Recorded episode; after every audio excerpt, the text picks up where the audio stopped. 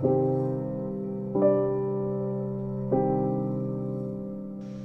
afternoon, friends. This is me, Saurav, and I am back with another episode of Sauravism. In today's episode, I will talk about universal basic income and whether it is necessary. So, let me start. As you know, COVID 19 has wreaked havoc across the world. Logistical issues, economic crises, and balance of payment crises across country are now common news. Governments are now starting to seriously look at different variants of what they are calling universal basic income. The idea of a universal basic income isn't new. The English philosopher Thomas More proposed such an idea in his novel Utopia in 1516. But it was not until the 1960s and 70s that economists really started to think more seriously about how universal basic income could be applied. The famous economist of USA, Milton Friedman, proposed an idea related to UBI or universal income called negative income tax. Earning under a certain amount would receive supplemental funds from the government rather than them paying tax. The US and even Canada conducted pilot studies in different towns and cities on this concept of a negative income tax and guaranteed income during the 70s. But political considerations that swept both governments in the early 1980s ended interest in such universal basic income policies. The only exception was the state of Alaska in USA. Since 1982, the state of Alaska has distributed profits from oil extraction in Prudhoe Bay to all citizens of the state, regardless of age, employment, or any restriction. It is basically a free for all. And now, not just COVID, but automation is replacing more jobs. And so now, UBI and other similar ideas have gone from fringe or from the far left to more mainstream economic thought. Andrew Yang of the USA fought an election on this campaign platform. And closer home in India, Rahul Gandhi of the Indian National Congress used Nyay or a simple form of universal basic income as a campaign platform. But the biggest trial, which is still ongoing even today, of universal basic income is a scheme run by the charity Give Directly, which basically allocates payments of 2250 Kenyan shillings or $21 to 21,000 adults in Western Kenya. I will tell you something about India. See, India does not have something what we define as universal basic income but it has something much more advanced. If you understand and read about the Indian Union budget in 2019, you will see the form of a project called PM Kisan, which is promising 6,000 per year to every farmer with a land holding less than 2 acres. This is one of the best forms of UBI. So, think of it like this India is thinking of support and not universal basic income.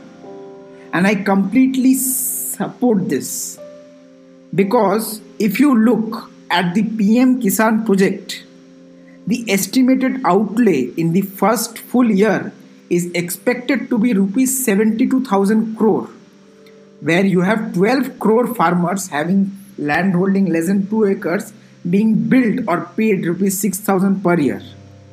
If you take Rahul Gandhi's scheme Nyay, then we would have seen an expenditure of 3.6 lakh crore for 5 crore families.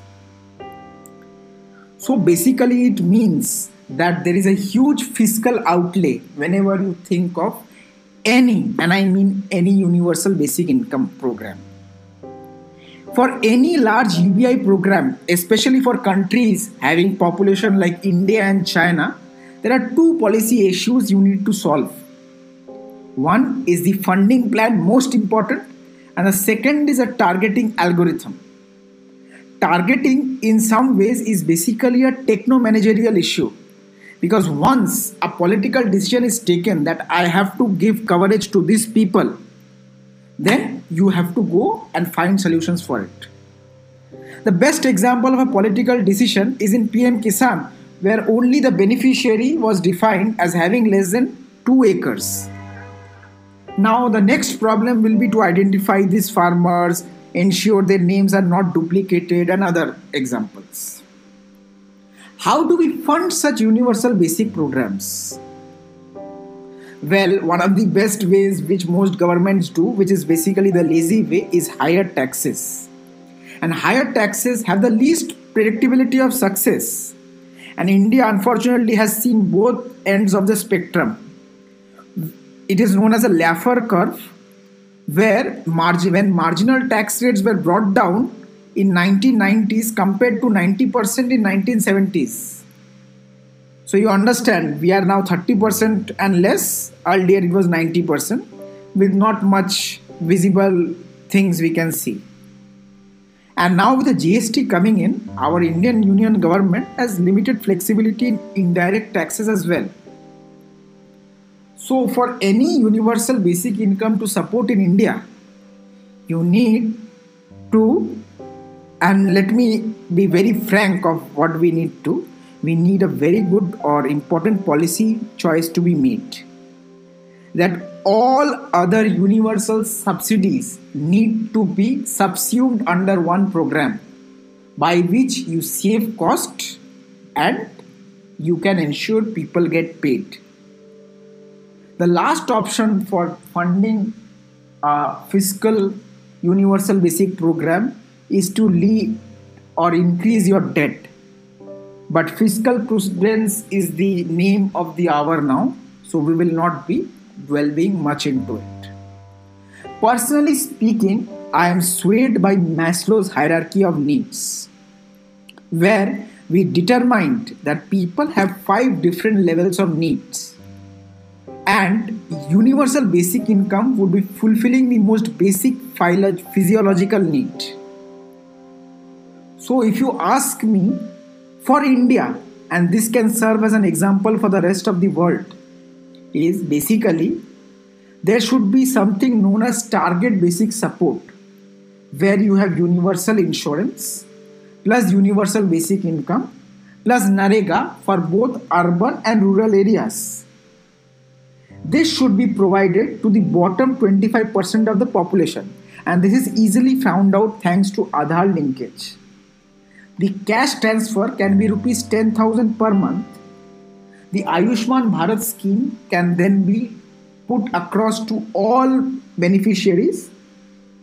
Also, removal of food subsidies is necessary, and agricultural income above 15,000 should be taxed. This is one way. Now we have Jal Jeevan Mission and also the Awas Yojnas.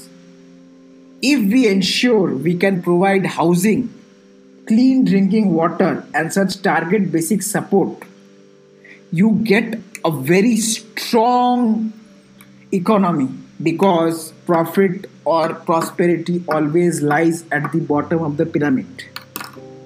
The next thing for universal target support, which I am calling, should be a banking transaction tax on ATM or check to be 2% for you to do more transactions digitally. And next, which is very controversial, is I will eliminate all STCG, LTCG, and dividend distribution tax which is prevalent in the Indian market today. And I don't believe India needs income tax for up to income up to 10 lakhs per year. So, this is my suggestion for India, which can prove to be an example for the rest of the world. Is that instead of universal basic income, look for targeted support.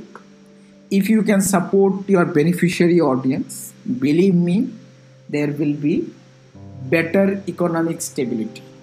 Universal basic income is good it is needed but it is not scalable in the future. This is my opinion. I hope you liked it. If you have suggestions, do share with me. Thank you. This is Saurav signing out.